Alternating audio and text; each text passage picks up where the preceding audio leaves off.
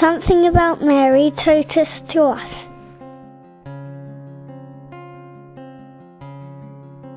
My name is Breda. I'm from uh, County Tipperary in Ireland. I'm 32 years of age and um, I'm working and living in a community called St. Patrick's Community. And um, you asked me what Mary means to me. Um, I suppose it's only really now that I'm starting to get to know her. I can't say that I know her as well as I should in any way, shape or form, but um, just more recently, the last year, I just remember one time I just felt um, I suppose, I felt very far from people, especially the people who were very close to me. And I remember going into the chapel one day, and I suppose I kind of felt annoyed and I felt angry and I didn't want to be around anybody. And um, and when I was praying, I just got this picture of my heart, and there was like a big chain all around it, and there was like a padlock on it.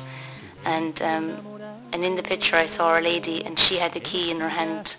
And, and when I allowed her to to open up the this pad, this padlock, I just felt that I was able to, to let go of what was holding me back and kind of keeping me away from people and I was able to look at the parts of myself which I didn't like and um, and, and that's what she's been to me um, more than anything. I mean obviously I, I pray my rosaries and but I suppose I was so used to praying my rosaries I never really spoke to her um, whereas now I'm trying my best to, to ask her for her help and um, anytime I do ask her for her help um, especially when I'm not feeling the best. Um, I've never experienced um, where she hasn't actually come to me and helped me.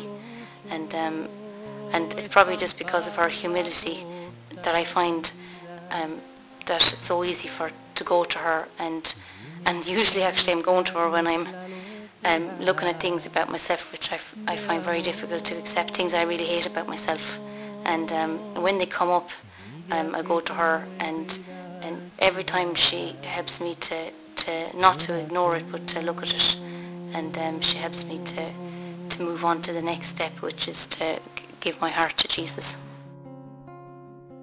Dime si arriesgar no es la locura del amor, semilla que conmueve y da altura.